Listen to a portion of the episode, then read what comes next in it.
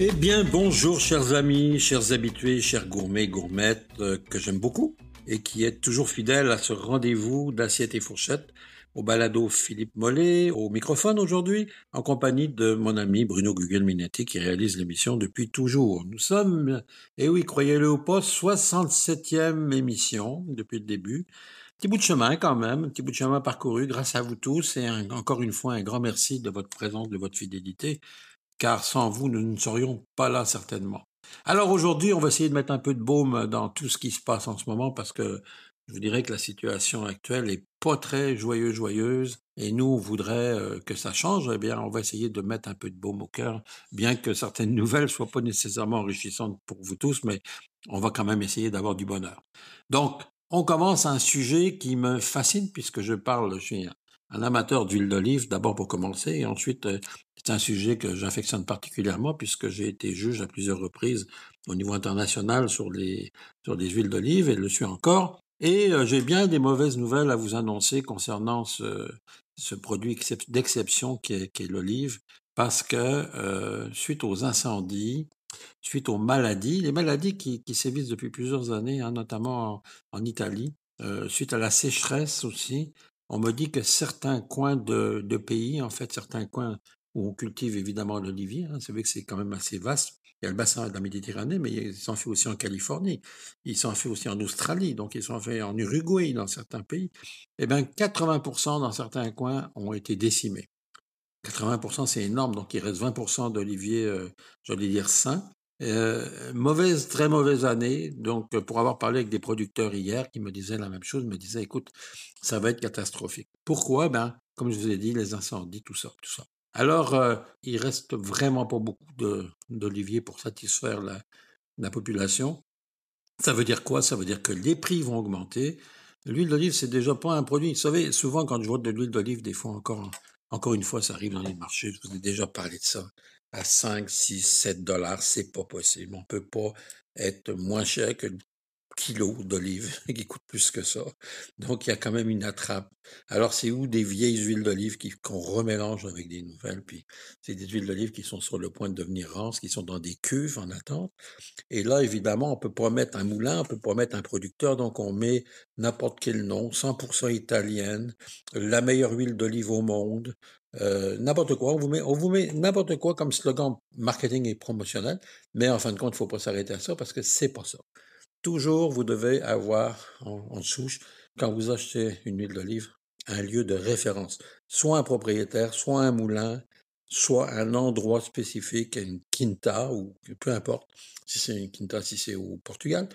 Donc, n'achetez pas n'importe quoi de grâce et fiez-vous un peu à ce que je vous dis parce que c'est un sujet que je maîtrise bien, que je connais bien. Puis Dieu sait que l'huile d'olive, quand elle est bonne, c'est quelque chose d'exceptionnel. Alors, pas une bonne nouvelle, l'huile d'olive augmente cette année, donc il faut s'attendre à payer plus cher. Maintenant, je vais vous entretenir d'un sujet qui est quand même assez d'actualité parce qu'on en a parlé beaucoup ces derniers jours, les circulaires. Les circulaires, c'est un mal, j'allais dire un mal nord-américain, dont on ne peut se passer parce que quand on va dans certains pays, dans le monde entier, notamment pour avoir vécu en Asie, au Japon précisément, on n'a pas de circulaire. Il y a quelquefois, on vous donne des rabais, bien sûr, dans les épiceries. Mais la circulaire, c'est typiquement nord-américain et je pense que les gens ne pourraient pas s'en passer. Il y a une certaine catégorie. Moi-même, je regarde les circulaires et je regarde chaque semaine quels sont les spéciaux. Alors, vous allez voir toujours les mêmes. Le saumon, tout. Il n'y a pas une semaine que vous n'avez pas effilé le saumon qui est pas spécial.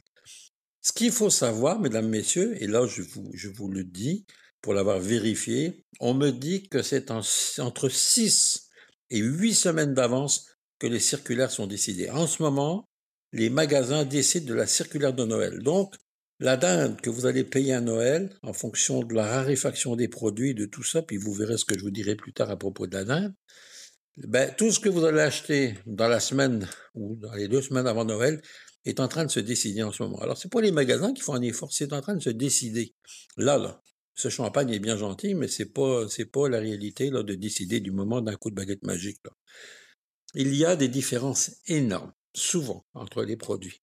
Je vous donne un exemple. Cette semaine, le beurre, une livre de beurre, 4,90 dans certains magasins, bon, je vais vous le dire, chez Metro, Chez Costco, c'est toujours le même prix, 4,90 $, alors que je l'ai vu à 8,40 $.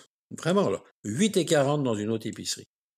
Ça, c'est une différence. C'est pas, on n'est pas à 1 $ de différence, on est à 4 $ de différence. Imaginez-vous, là, pour un produit de 400 grammes, là, c'est quand même énorme, là. Donc, quand je dis aux gens, savoir acheter, c'est un art. Et c'est vrai que c'est un art de savoir acheter parce que ça vous permet de faire des économies. Moi, je conseille à tous les gens d'acheter, non pas avec la circulaire uniquement, mais de vérifier les saisons. On n'achète pas du filet mignon quand c'est le temps du barbecue. On n'achète pas du filet mignon quand on arrive à Noël. Il y a certaines choses qu'il faut acheter maintenant. Par exemple, si vous décidez, là, en ce moment, d'acheter des viandes, ben, achetez votre dinde maintenant, parce que passé Thanksgiving, votre dinde va baisser, là, parce qu'il n'y a plus de demande comme telle. Mais elle va remonter lorsqu'on arrive au 15 décembre. Donc, le prix que, mettons que vous la payez 2,95 $ la livre, je dis n'importe quoi. Vous payez 2,95 $ la livre en ce moment, elle va descendre à 2,40 $ d'ici 2 semaines. Vous l'achetez à ce moment-là parce qu'elle va remonter à 3,10 $ le 15 décembre. Et souvent, c'est le même produit qui est congelé. Donc, trouver l'erreur, mais c'est comme ça. C'est ce qu'on appelle le marché.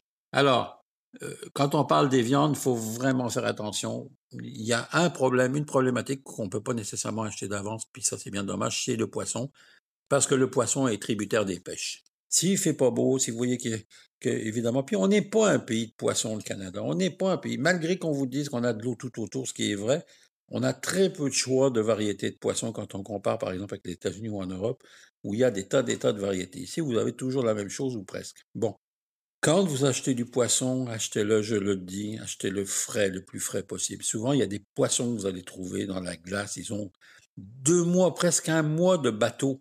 Ils ont été maintenus à 0 degré ou 1 degré, juste assez pour pas qu'ils gèlent, mais c'est très difficile. Donc, achetez des poissons entiers, faites-les fileter par le poissonnier.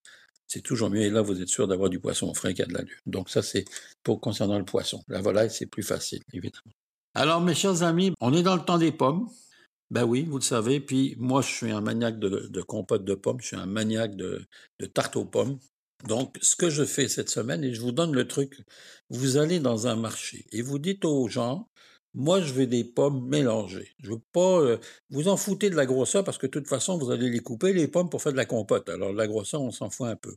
Mais en demandant des pommes mélangées, peu importe même la variété, vous allez payer 3 fois moins cher le kilo de pommes. J'ai acheté une caisse d'à peu près 15 kilos de pommes, 18 kilos de pommes, 5 $. 5 $, des pommes impeccables, fraîches. Donc, faites les marchés. Vous pouvez même dire que vous avez besoin de pommes à chevreuil. Ça, c'est comme ça que ça marche aussi. En général, c'est ce qu'on donne pour appâter les chevreuils.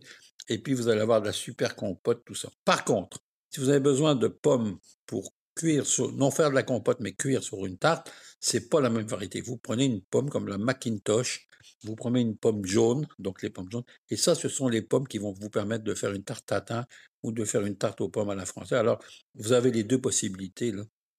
Vraiment intéressant, puis on est un pays de pommes, hein. Je le redis au Québec, on est un pays de pommes, profitez-en donc, les pommes ça coûte pas cher, puis c'est un bon, très bon fruit. Alors, bonne pomme, pom-pom-pom. Sur ce, mes chers amis, j'espère que vous allez passer une belle semaine, je vous embrasse, même si c'est l'automne, et puis oui, Dieu sait que la température a changé depuis une semaine, ben on trouve encore des belles choses dans les marchés publics, et puis moi j'ai fait le tour hier. Tous les légumes racines, c'est l'abondance encore, c'est l'action de grâce, n'oubliez pas, c'est l'abondance encore de pas mal de choses, même s'il n'y a plus de basilic. Profitez-en bien, moi je vous souhaite à la semaine prochaine et je vous aime beaucoup, merci d'être fidèle au rendez-vous, à bientôt, bye bye.